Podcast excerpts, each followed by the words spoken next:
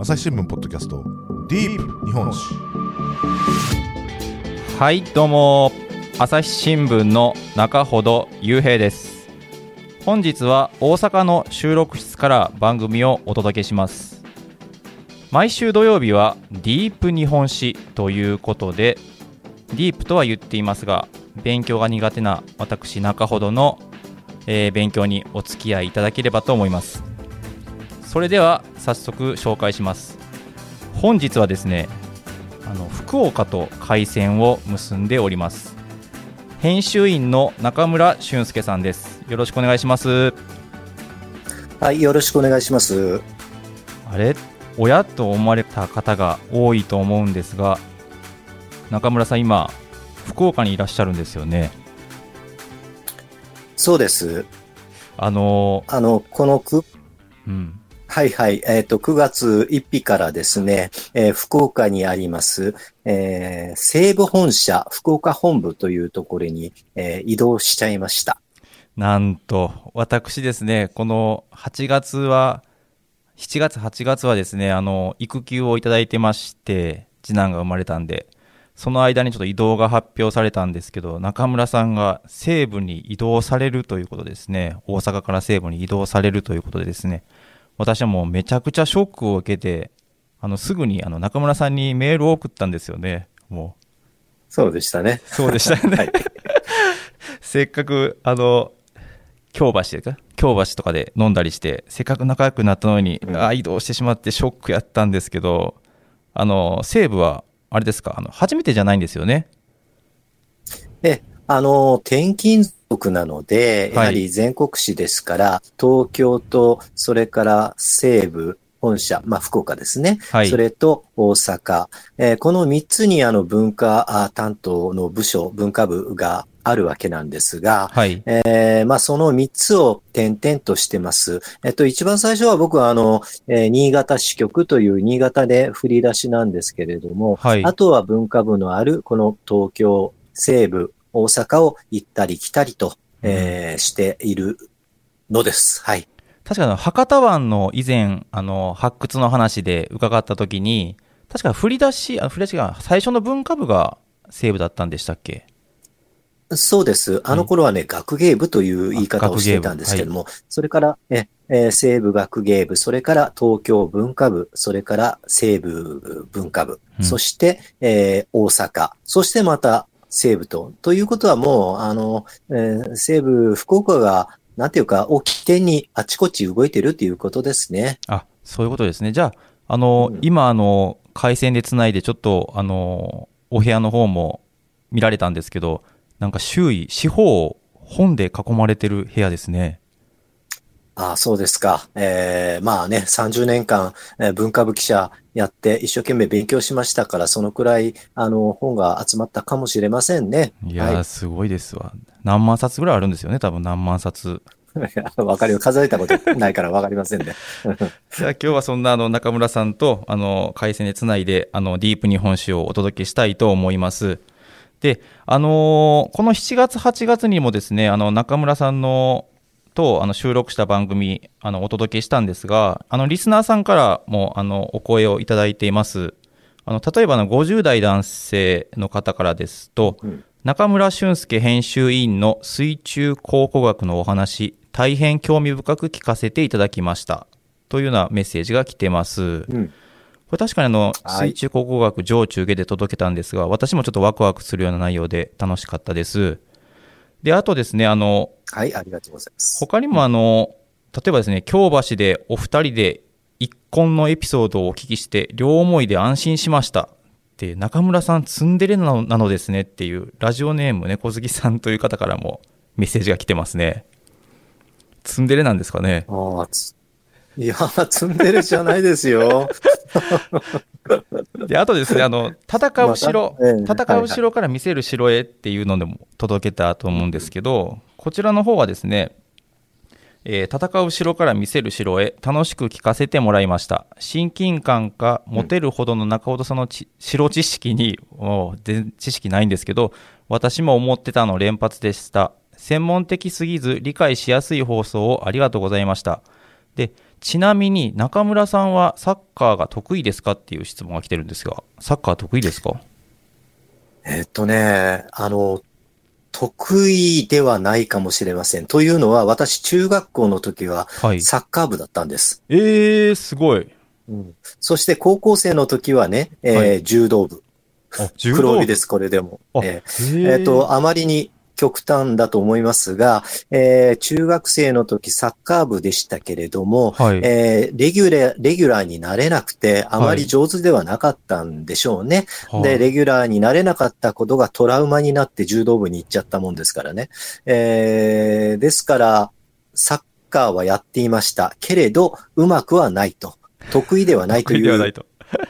ことになるのかな。ああ、そうサッカーから柔道もまたすごいですね、転身が。うんえーなるべくその、サッカーとか、ああいうチームプレーとは違うことをやりたいと思いましてね。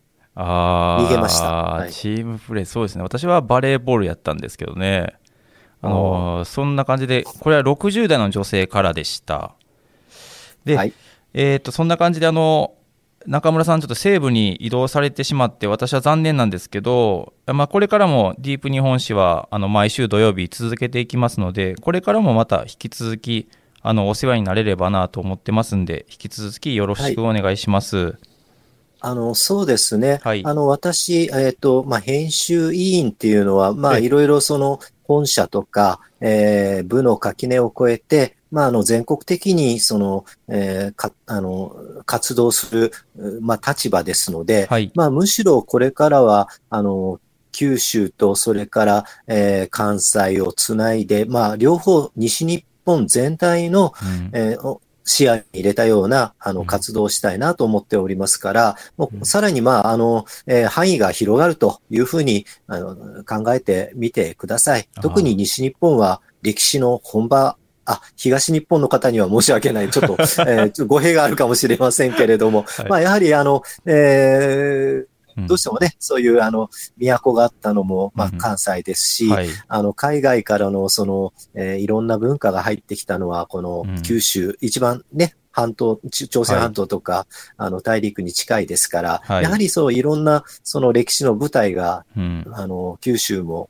関西も、もちろん中国地方も四国も、あの、西日本っていうのはたくさんありますから、まあそういう全体的なその、えー視野に入れてですね、えーこれからも引き続き、あの、歴史担当の編集員としてがん、あの、活動しようと思っておりますので、まあいろいろと、あの、お話しすることはたくさん出てくると思いますよ。ああ、なんかワクワクしますね。あの、九州は大きいですからね、いろいろ多分あるんでしょうね、と想像しただけでもワクワクしますんで、これからもよろしくお願いします。で、はい、お願いします。今日はですね、あの、中村さんが、あの、西部に移動されて、あの、一発目の収録になりますんで、えっと、やっぱりあの、福岡、今、西部本社は福岡にあるんですよね。はい、そうです。はいなので、あの、福岡の博多ですか？博多でいいんですかね？ということえで、あの、福岡本部うはいというところにあります。はい。はい。で、あの、福岡やその博多のちょっと歴史について今日は、あの、伺えればなと思います。で、はい。あの、それであの、過去のちょっと中村さんの記事を見ていましたらですね、これはあの、紙面、まあ、新聞紙面の記事だったんですけど、去年の12月に、あの、見出しが中世の外交、官から民へっていうことで、これはうん。浜田清涼賞の記念シンポジウムの記事がありまして、この浜田清涼賞というのはどういう賞になるんですかね、これ？はい。花田清涼賞っていうのはええ、朝日新聞社と、はいえーそれから福岡県の岸和田市の、えーまあ、あ共催でずっと続けている、あの、うちの会社の主催ですから知っといてくださいね。あ中村さん、あの大大阪府岸和田市ですね。福岡、そう、大阪府。ええ大阪府の岸和田市です。ですねはいはい。はいえで、いつもだんじりが終わった後にね、はいあの、えーあの、授賞式がある。うんこれは日本で、えーまあ、おそらく一番有名な考古学関係の賞です。はい。で、えーなぜ岸和田とあ朝日新聞が、はいえー共催しているかというと、あの、岸和田出身に、まあ、日本考古学の、まあ、一番その、えー祖と言いましょうかね。はい。えー京都大学の、えー初代の考古学の、浜田耕作さんという教授がいらっしゃいました。その出身地なんですね。で、その、浜田清涼賞、清涼っていうのはまあ号ですけれども、はい。えーその浜田先生を検証して、えーうん作られた賞が、この浜田清涼賞なんです。はい。えー考古学関係の一番大きい賞です。で、ああの、私、大阪の編集員やってましたので、はい。代々大阪の編集員が、まあ、事務局とかですね、うんうんうんあるいはその記念シンポジウムの司会とか、はいえーいろいろお世話をして、えーまあ、もちろん選考も加わって、うんえーや、あの、やってきました。はい。で、あの、今年の、あの、えー今月の下旬にもですね、やはり岸和田で、えーあの、うん浜田線、そのシンポジウムが、はい今年のさん第34回なんですけれども、はそのシンポジウムがありますので、うんあの、また、あの、博多から、えー大阪に行ってですね、私が司会することになっております。博多から来られるんですか？へええ、ー来ますすごいよ。。えでえ、そあの、ええーはいはい。で、その記事の中で、あまさしくあの博多のこと、まあ、福岡のことが触れられてるんですけど、これはあの、去年の賞でしたね。ええ、はいそうですね。はいで、あの、その中で、あの、中村さん以前、あの、以前のディープ日本史の番組の中で、あの、航路館っていう、あの、迎賓館ですかね、はい。のはお話をされてたと思うんですが、この博多の歴史っていうのは、その航路館から始まるんですか？うん。いや、もっと、もっともっと、あの、まあ、弥生時代とか縄文時代にもね、あの、はい。えー福岡、博多、あー福岡平野、まあ、あの、うん。九州の歴史はありますけれども、はい。それはどこでも一緒なんですけれども、ええ。あの、この航路間の時代というのは、はい。飛鳥時代から奈良時代、そして平安時代にわたる時代に、この、げ古代の迎賓館があったわけですね。はい。で、あの、ご存知のように、まあ、大和とか、あるいは京都とか、うんえーまあ、奈良京都に、都はありますね。はい、ありますね。はい。平城京とかうん平安京がございました。うんえーただ、いろんなその、海外との、その、うんえーやりとりというのは、えー九州が最前線になるわけです。はい。で、えー時の政府は、その一番出先に第一線の場所として、その福岡とかにうん太宰府、それから、えー太宰府という行政機関の出先機関を作りました。はい。はい。その、えー太宰府の、えーあのー所属する、うーこう、えーあの迎賓館が、うんこれが博多にあった航路館なのですね。ディープ日本史。SDGs シンプルに話そう。パーソナリティの木田光です。ニュースの現場からお聞きの皆さん。朝日新聞ポッドキャストには他にも番組があるって知ってますか？最近よく聞く SDGs という言葉。優等生的綺麗事。うさんくさい。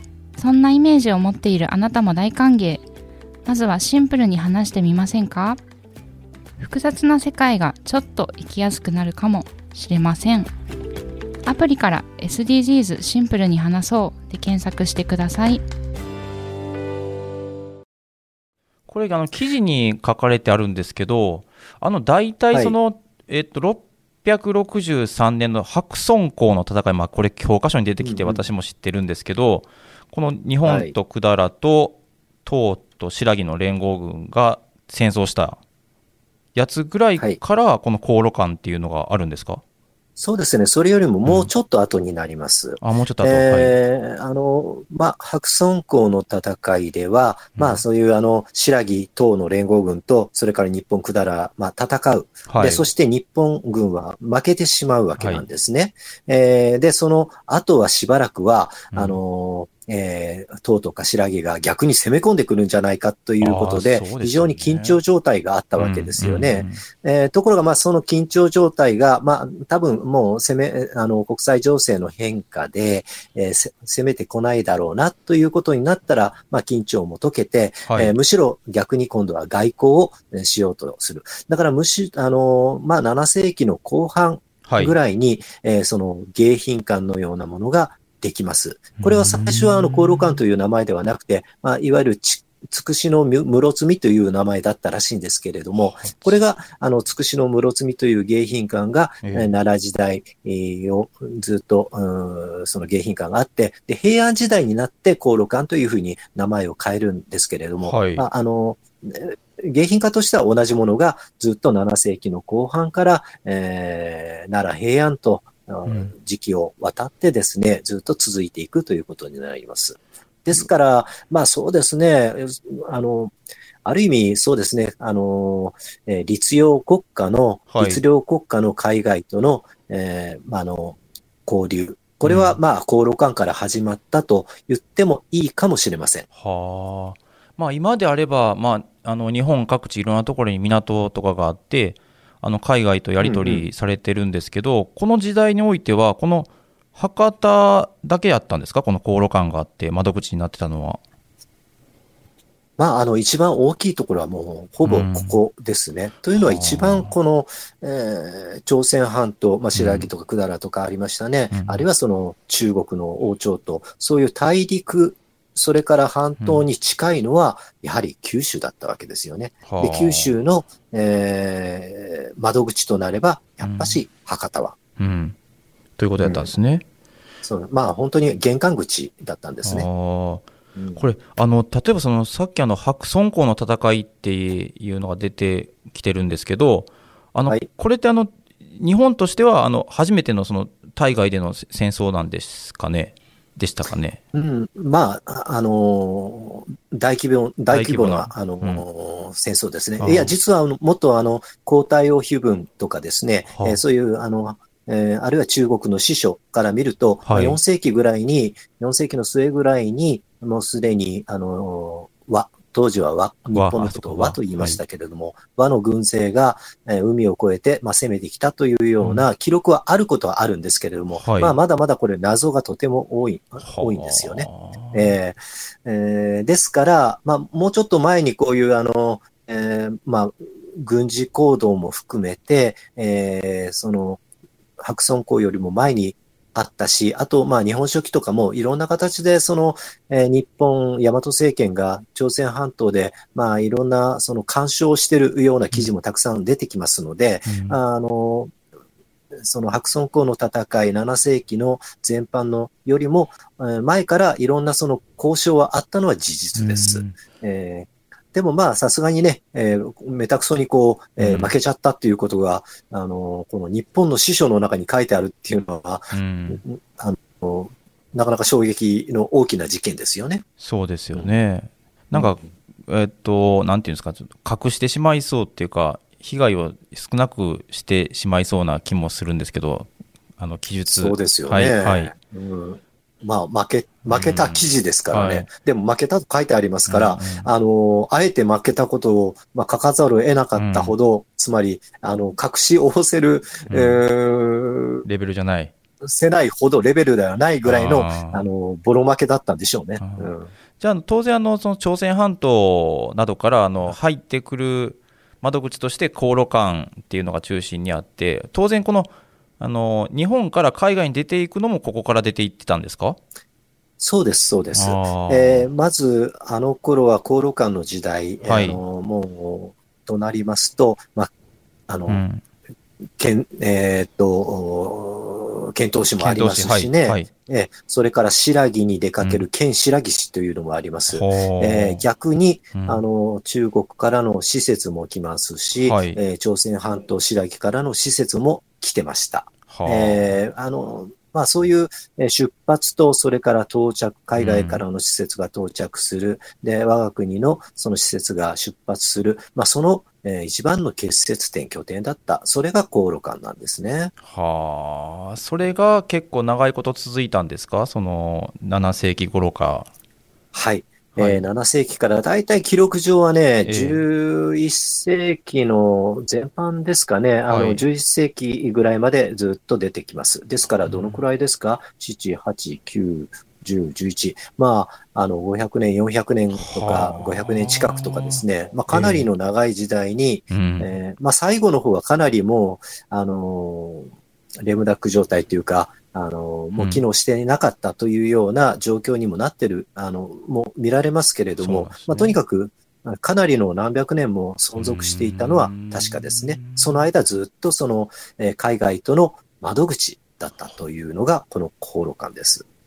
あの、今の話を聞いてると、まあ、ずっとその、海外との結節点になっていたのに、えっと、どうして、うん、なんですかそ、そこが日本の中心にならなかったんかなとも思ったんですけど、それはやっぱり、あの、本州というか、あっちの方に政治の中心というか、そういうのがあったからなんですか？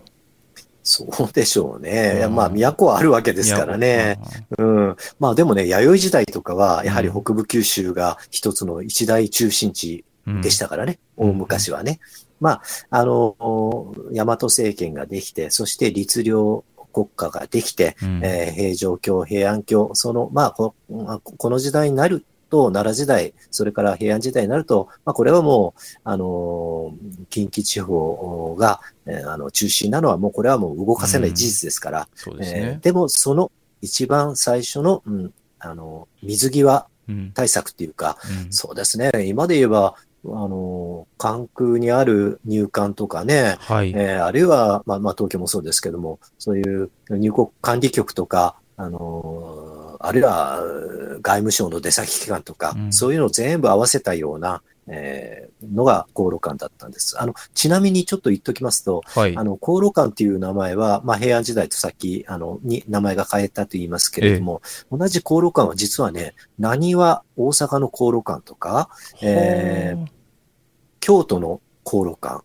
平安、平安京の航路館、ここにも京都や大阪にもあったんですよ。はあ、じゃあそこでも、ただ、その、はい。うん、あのただ、今一つ、その、えーえー、まあ、その確認調査とか、そこら辺が謎に包まれてる。うん、一方で、やはり、あの、福岡の、えー、一番最前線の航路館っていうのは、発掘調査も、うん、えー、分かって、もうその存在が確認されて、あの、ちゃんと国の史跡になってるという意味では、あの、一番その実態が分かってるのが、えー、福岡の航路館。一般に航路館と言ったら、博多の航路館を指しますね。博多というか、福岡の航路館を指しますね。あまあ、今、博多にいらっしゃって、さっき史跡という言葉が出てきたんですけど、その跡地みたいなのがあの見られるわけですか？えあの綺麗に整備されて、えー、そしてその発掘の、うんまあ、遺跡のその出土状況を保存している、そのまま見せるような建物、うん、大家を持った建物もね、博物館みたいな、あの建物、施設もちゃんとあります。へえ。あの、だからその、以前の番組でも、あの、話題に上がったんですけど、やっぱりそういう海外との交流がその盛んだったから、あの、あの辺りっていうのは、その開けた空気っていうか、なんか、開放感がある空気っていうんですかね。そう、ね、いうのがあるんですかね。はい。うん、えー、まあ、これはもう個人的な感想ですけど、はい、印象ですけれども、えー、やはりその、えー、海外に広い、開けてるっていうような土地柄は、すごく、その、まあ、人懐っこくて、うん、えー、開放的で、まあ、明るくてっていうような、えー、雰囲気がありますね。はい、これってお、もう僕は大阪に、えー、この間までいた時も、大阪もやっぱしそんな雰囲気がありますよね。ああ、そうですね。確かに確かに。うん、はい、はい、はい。で、あの、その航路館の後に、その、今の博多が、こう、できてくるわけですか？まあそうですね、はい、あの場所は違うんですよね、今の博多。あの皆さんね、なかなかこの福岡っていう、あの街の成り立ちって、まあ難しいというか、あの、わかりづらいかもしれませんけど、ええ、一言で言えば、うん、ちょっと話は前後しますけども、ええ、福岡市っていうのはツインシティなんですね。ツインシティ。うん。あのつまりね、双子都市。はあ、うん、博多と福岡という、二つの町がひっついて、隣り合った、あの、大きな博多と福岡という町がひっついてできたのが今の福岡市なんですよ。それは一体どういうことかというと、えー、まず、商人の町、博多というもう千年以上の歴史を誇る、もう延々とこの、海外との窓口を受け入れてきた、あの、商人の町、まあ、堺みたいなもんですよね。あーえーあのももちろん、あの、大阪もそうですけれども、うんえーその商人の、お商売人の町、博多うんの隣に、えー江戸時代になって城下町の福岡というのができるんです。ああ、それはなんか武士とかがいるんですか、そうそう。あーえーだから商人の町と武士の町が隣り合わせてる。これが福岡市なんです。はあで、ですから福岡、福福岡城を周りに作られた黒黒田あ市ですよね。はいはいはいはい。うん。黒田の、えー黒田長政がこちらの、えー福岡に入ってきて、はい、で、城下町を作る。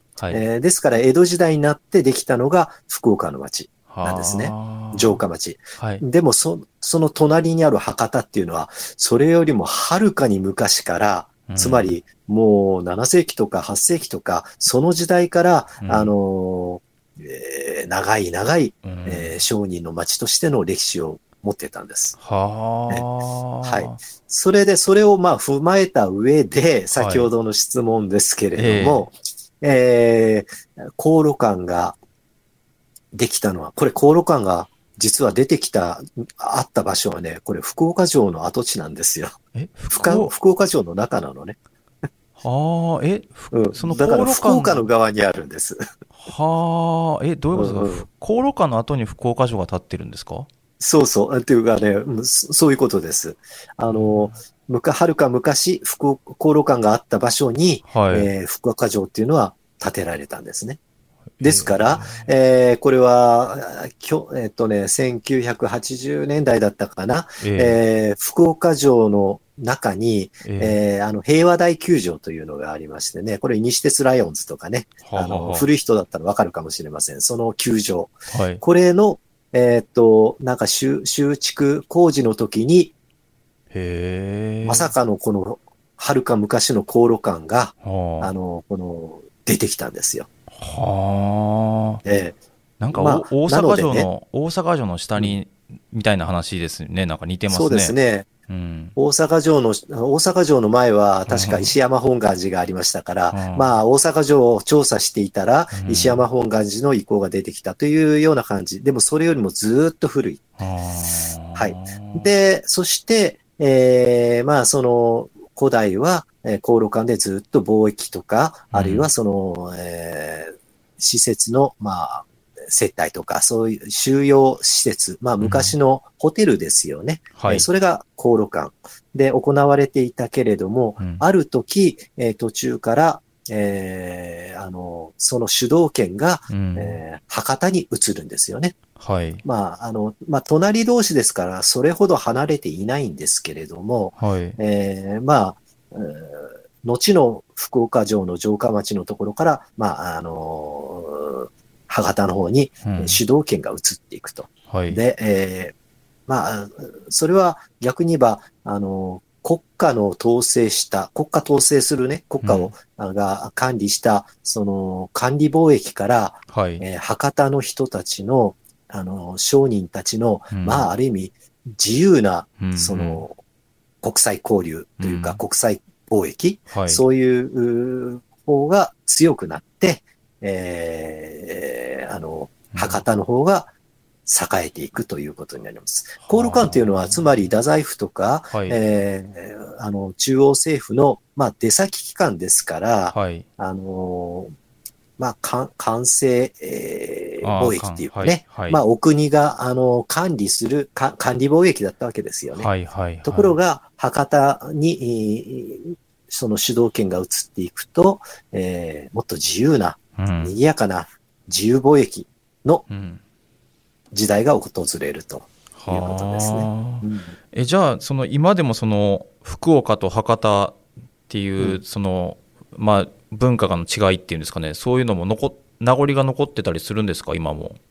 もうこれは大ありです。あの、うんやはり博多の人たちは、うん私たちは福岡なんかよりも、はるかに昔からのその長い歴史を持ってるんだという、あの、しまあ、商売人の、なんていうのかな。これ大阪と一緒よね。大阪の人たちが東京に対するうん誇り、プライドがあるでしょ。えええーそれと似たような感じですよね。そういうお上の、その福岡には負けない、うんあの、商売人、我たち、わ我我々、その庶民の町なんだという、あのーまあ、自治的な、へ自主え。自主的な独立心ですかね。あの、ちゃんとありますし、福岡は福岡で、あの、今はもう天神とか福岡にありますから、うんまあ、一つのオフィス街になってますしね。あーえ一番わかりやすいのが、あの、有名な博多祇園山笠あですねはいはいはいはい。お祭りがありますね。はいあれは博博多のお祭りですから、はい。えー福岡まではね、あのー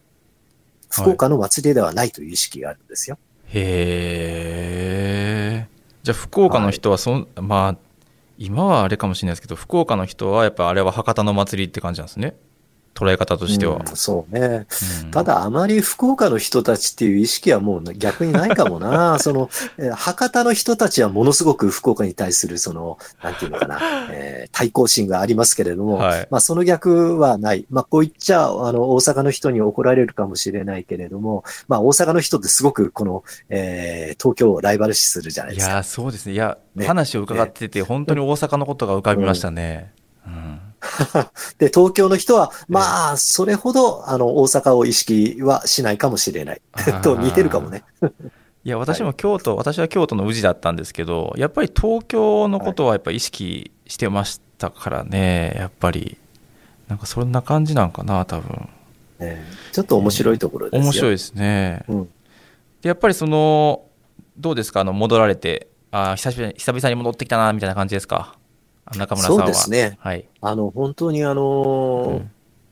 もうコロナもあありましたからね、なかなかその、うん。えー福岡に行くという、まあ、帰るというか、うん。えーそういう機会もなかったんですけれども、うん。まあ、あの、ちょっとい、延べにしては一番長く勤務しているところですので、はい。えーまあ、あの、帰ってきた感はありますね。うん。あいいとこだなと思います。以前あの水中考古学の話ではあの元寇船の発掘の話とかもあったと思うんですけど、はい。やっぱりあの航路間貿易とかで栄えてたあの都市のそういったあの発掘とかそういう発見っていうのはいろいろあの出てくるんで最近でも出てきてるんですか？いろいろ。あのーまあ、えー調査自体は、うん。あの、あ、ここれ、航路館ですか？ああ別にあの航路間に限らずあの博多とかええ。福岡っていうとこあ、ろの、福岡はね。うん。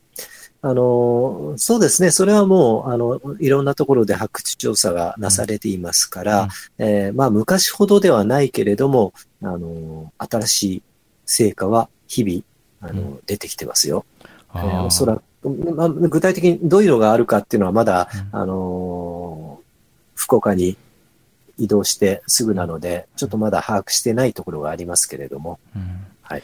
いやもうあの大阪にいらっしゃる時は京橋で飲んであの中村さんが西部に移動してからはいつかあの博多で飲める日をちょっと夢もう早速描いてるんですけどあのおすすめのお店とかまた教えていただければそうですね。やはりね、あの、えー海がここまで近い。まあ大阪もそうなんですけれども、えやはり限界灘の魚っていうのは、うーん、いいですか？美味しいですね。美味しいですか？うん新鮮ですしね。えーなんかお待ちしてます。いや、はい本当にあのプライベートでぜひ行けたらなと思います。はいえっと、とりあえずあの今日はあの西部に移動された一発目初回ということで、えー福岡博多の歴史を伺いました。えー本日はですね福岡に、えーと西部本社に、えー9月1日で移動した中村俊介編集員と回線を結び番組をお届けしました。えー中村さんありがとうございました。はい、ありがとうございました。